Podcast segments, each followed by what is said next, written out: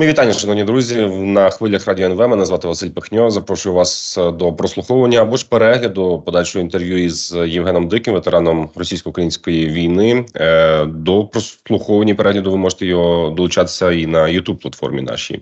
Е, отже, далі будемо говорити про фронт. Пане Євгене, мої вітання вам. Вітаю, слава Україні. Героям слава е, про фронт, про Авдіївку, тому що там, вочевидь, ситуація найскладніша, і просив вас деталізувати її. Справа в тому, що напередодні Дмитро Лиховій, речник Торійського напрямку, е, допустив, що у разі, якщо росіяни здійснять е, серйозний такий ривок, там, скажімо так, залишилося небагато до того, щоб це зробити. Вони можуть перерізати важливу логістичну артерію, а це загрожує оперативним оточенням нашим військам. Звучить ну дуже так лякливо і тривожно насправді. Ну, звучить, на жаль, е, на жаль, дуже очікувано. На жаль, дуже очікувано. Е, ситуацію в Авдіївці я б зараз е, сформулював е, так, що е, наших там дотискають. Наших там дотискають, і якщо в найближчі дні не стане, не станеться якогось саме дива, знаєте, я не звик покладатися на дива, то гадаю, що достатньо в достатньо скорому часу наших там таки дотиснуть і тобто витиснуть.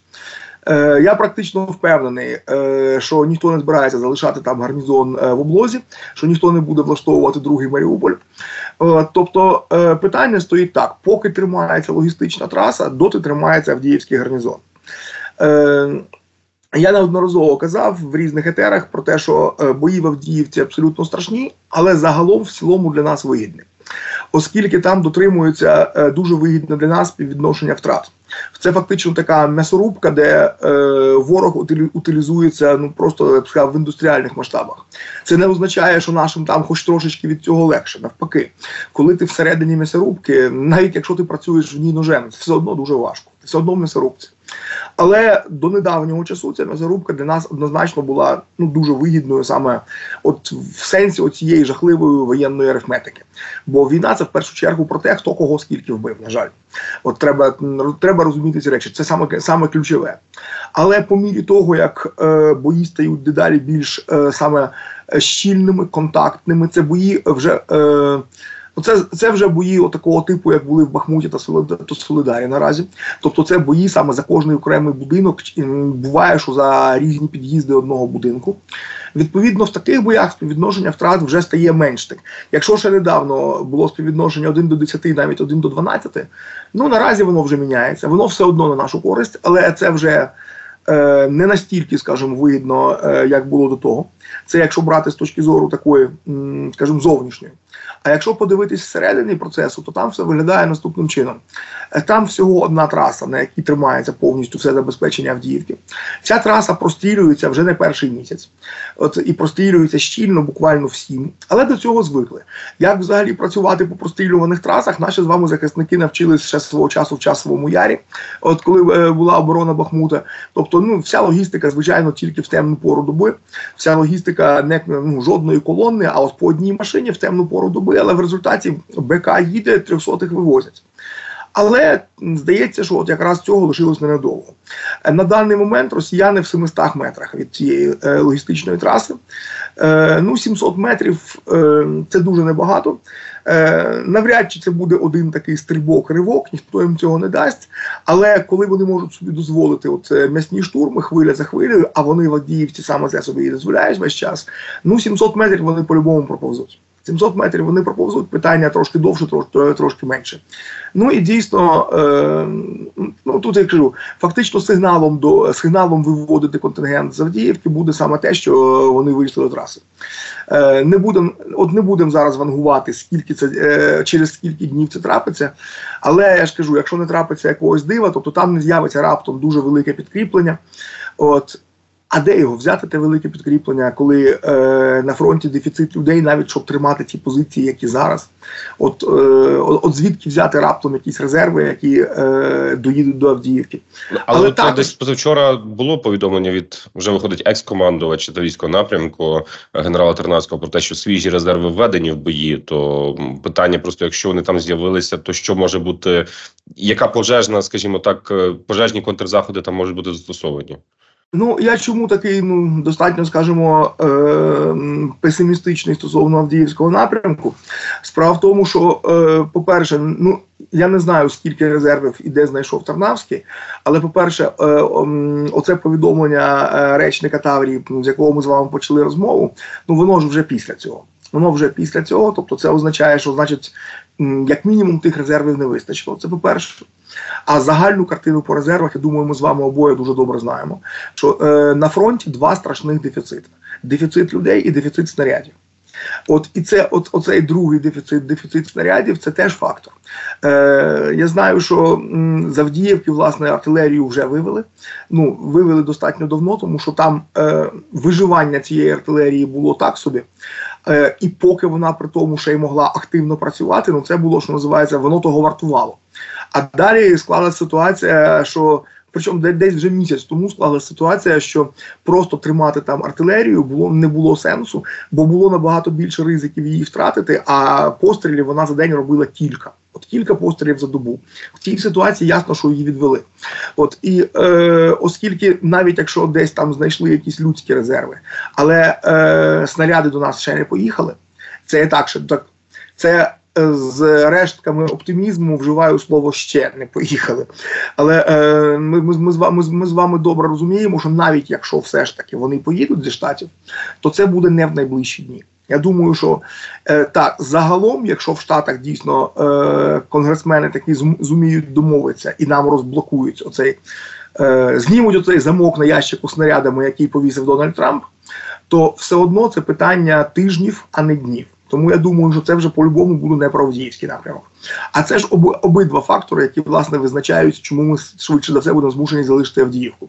От ми будемо змушені залишити Авдіївку через провалену мобілізацію і через снарядний голос. Оце два фактори, які взагалі зараз визначають ситуацію на фронті. І е, насправді нам з вами, от ми з вами спілкуємося в тилу. Нам з вами дуже важливо ці два фактори розділяти. Бо на один із них ми впливаємо і маємо вплинути, а другий від нас не залежить. Ну але ж ви розумієте, що там на фронті вони діють оба обидва фактори одночасно, там вони не розділяються. Там, от от е, там сидить взвод в окопі, і в цього взводу одночасно і не комплект особового складу, і нема прикриття арти. От е, ну, так, так в реальності виглядає зараз ситуація на всьому фронті, тобто вона взагалі дуже складна. Е, Чесно кажучи, я б ризикнув сказати, що в нас. Е, після 22-го року у нас настільки складної ситуації не було.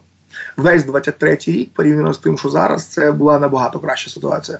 Ну ну що ж, маємо те, що маємо. Частково самі догралися з нашою мобілізацією. Ну, частково прилетів оцей величезний жирний чорний лебідь.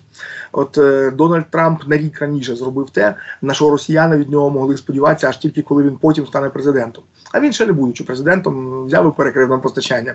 От і от в цих в цих умовах ми наразі власне е, працюємо, і саме через цю призму треба оцінювати всю ситуацію на фронті, тобто через через одночасний брак людей та снарядів великих калібрів. Дивіться, от Давід Арахамія, лідер е, фракції Слуги народу, він е, перебуваючи в закордонних поїздках, він дав такий коментар про те, що близько двох місяців в Україні є запасу того і снарядів, зрештою, і, і преса захід написала і про запаси до березня. Це так само ну місяць, півтора-два, можливо, е, про запаси до ракет до ППО. Е, Воно звучить взагалі апокаліптично, насправді, якщо розуміти, що зараз воно вже дуже все складно, і за місяць-два. За словами офіційних осіб, цього ледь вже не буде. Е, Звісно, що за той місяць-два може щось відбутися у Сполучених Штатах, але якщо ні, то що? То дуже погано, якщо чесно. Але ні, це не означає, що через два місяці ми з вами всі помремо. От такого не буде. Зрештою, згадайте, е, в яких умовах ми починали цю війну. От е, коли е, те, що ми зараз вважаємо дефіцитом, це те, що ми зараз вважаємо, що в нас чогось не вистачає, а ми тоді не могли помріяти, щоб воно взагалі, хоч якій кількості у нас взялось. Ми починали цю війну без там, ну мабуть, одної десятої тих можливостей, які в нас є зараз. Це ну, теж, до речі, без патріотів взагалі. От, от та не тільки Петріотів. Ми ми з вами могли б весь ЕТР витратити, просто перелічуючи все те, чого тоді у нас не було, а зараз є. От і це це теж не варто забувати, що ми зараз по-іншому взагалі вже ну інше мірило. Е, Інший рік, що правда, що і Росія тоді воювала по-іншому. Тобто, це взагалі важко порівнювати між собою. Ситуацію, коли в нас взагалі не було нічого, але і росіяни заходили на спеціальну операцію. І ситуацію, коли в нас є дуже багато але е, деякі критичні позиції вичерпуються. А тим часом росіяни втягнули дійсно в повноцінну війну як серйозним ворогом, а не те, що вони собі уявляли навесні 22-го. От тобто, це дійсно дві зовсім різних ситуації. І нинішнє ще раз скажу е, не простіше, ніж те, що було в 22-му, зовсім не простіше. Е, Судячи з усього, росіяни взагалі вже зараз розкатують губу. Е, Вони здається, мені здається, я можу помилятися, але мені мені виглядає, що вони міняють взагалі стратегію. Е, якщо в них е, ще кілька місяців тому в них стратегія базувалася на е, очікуванні другого пришестя Трампушки, тобто протриматься 24-й рік, можливо, навіть шляхом приморозки конфлікту, яка їм була дуже потрібна. От протриматься 24-й, а потім оберуть Трампа, і от тоді, в 25-му, вони розвернуться. А здається, зараз вони вже перебудовуються під те, що Трамп зумів на рік раніше. От і відповідно навпаки, вони тепер кидаються в це вікно можливостей. Е, Таке враження, що вони перелаштовуються на те, щоб цього року, як мінімум, переламати остаточно хід війни, а як максимум, можливо, навіть впродовж цього року її виграти. Я думаю, що це остаточно стане нам зрозуміло після цього дійства, яке в них е, кумедним чином називається словом вибори. От, Називати це виборами, звісно, можуть тільки наражці, але от оцей їхній е, раз на 5 років ритуал е, підтвердження вірності імператору. От після того, як він пройде, я думаю, що ми побачимо величезну нову хвилю мобілізації. От десь таку, як вони проводили восени 22-го року. Ну і оце вже буде остаточним сигналом. Якщо е, як тільки вони починають цю велику масову мобілізацію, це означатиме, що ні, вони не чекають 25-го року, вони хочуть дотиснути нас от е, тут і зараз, поки Трамп створив їм таку можливість.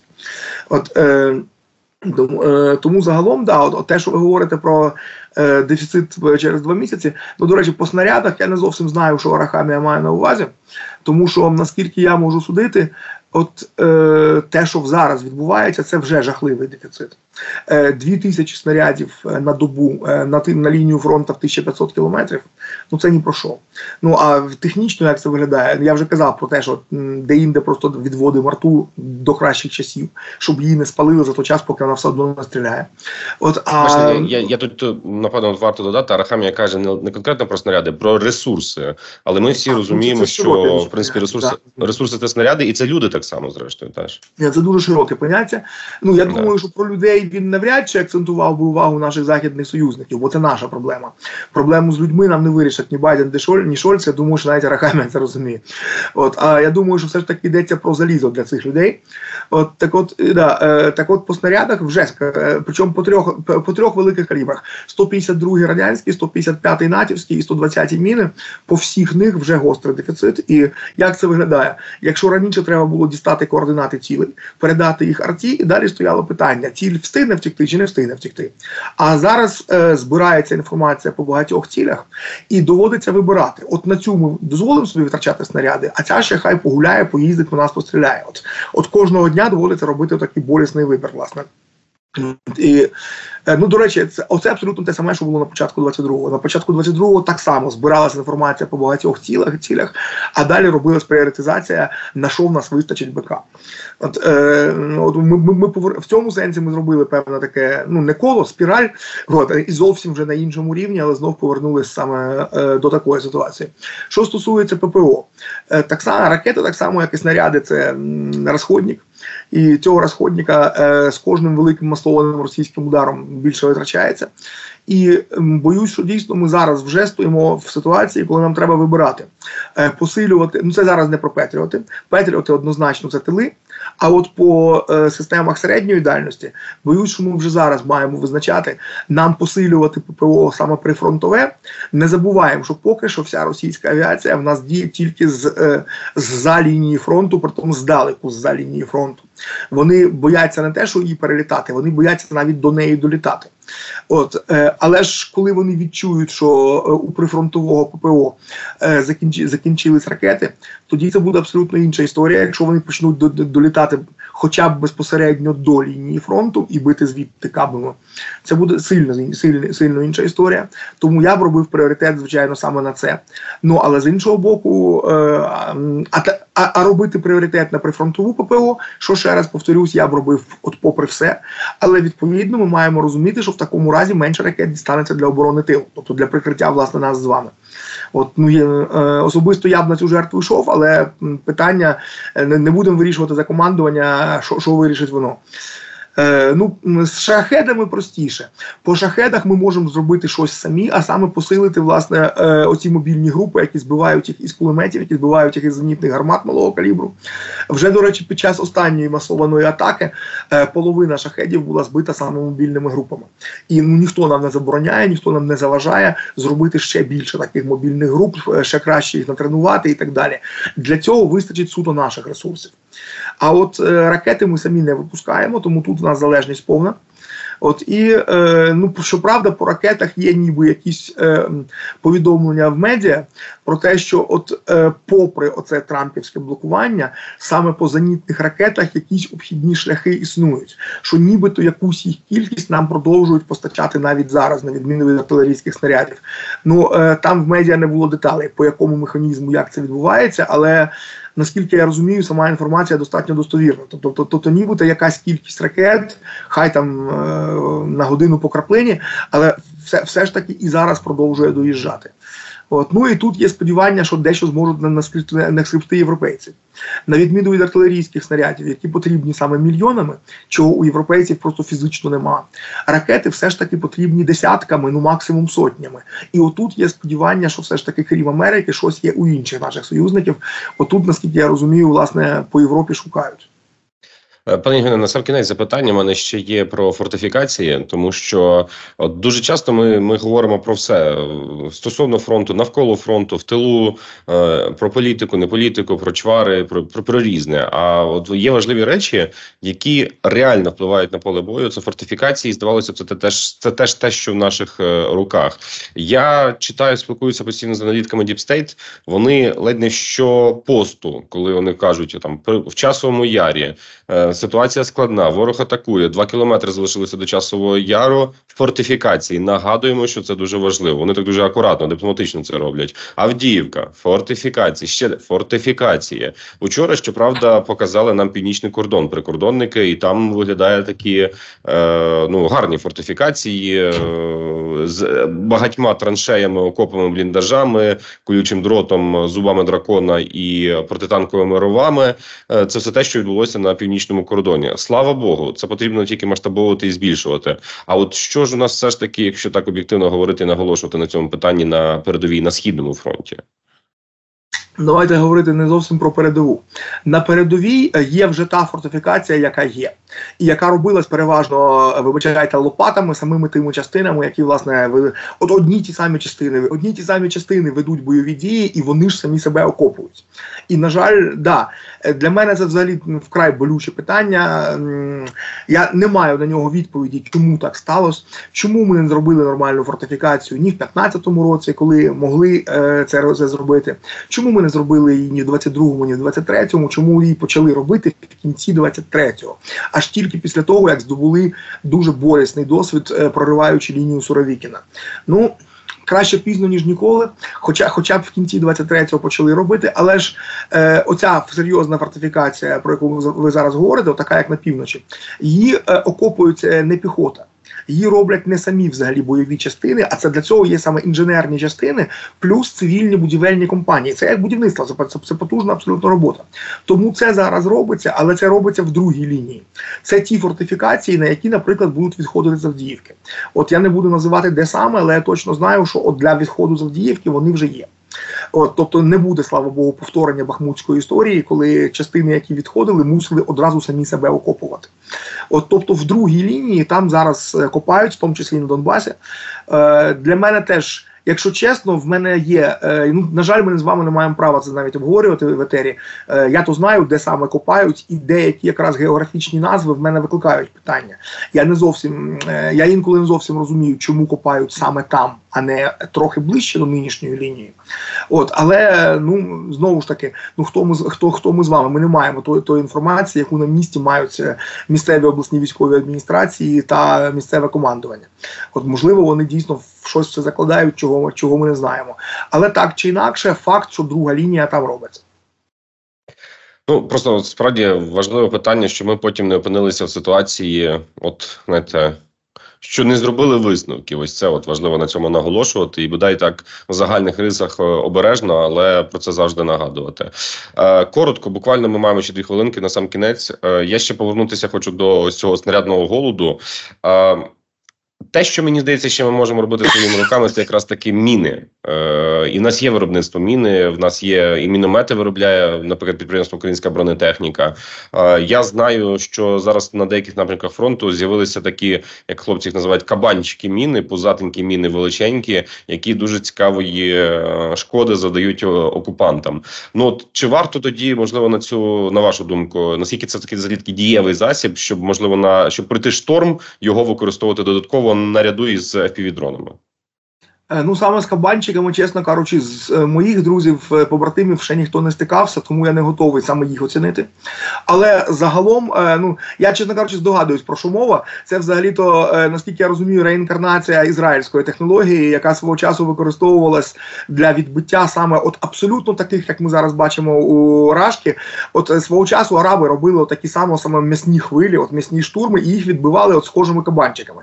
Наскільки я розумію, наші реінкарнували цю ізраїльську технологію технологію, вона тоді була ефективною. Є підстава вважати, що вона і зараз буде ефективною, бо м'ясний штурм, то м'ясний штурм. От і е, але загалом про українську бронетехніку та інших наших виробників, та звісно, є зараз виробництво 120-х мін, і більш того, навіть виробництво 155-х снарядів, та сама українська бронетехніка вже засвоїла. От питання саме в кількостях. Питання в тому, що та сама українська бронетехніка, наскільки я можу судити, зараз робить снарядів десь стільки ж, скільки вся Франція. Але просто е, е, вся Франція плюс українська бронетехніка разом це поки що, на жаль, на порядок менше, ніж нам потрібно. От тобто питання стоїть саме в розширенні цього виробництва, і тут, от тут я хочу е, пояснити один момент, який чомусь нас багато хто не розуміє. Починають кричати: А куди пішли гроші і так далі. Куди вони пішли раніше, то інша історія. Але зараз гроші йдуть. Але люди щиро вважають, що це можна от вкласти в гроші, і в тебе завтра снаряди. Це, на жаль, не так. От з моменту, як ти вкладаєш гроші, далі починається тільки пошук дуже дефіцитної сировини, побудова цілого ланцюжка постачання, пошук критичних компонентів. І, на жаль, це дійсно потребує не тільки грошей, а і грошей, і часу.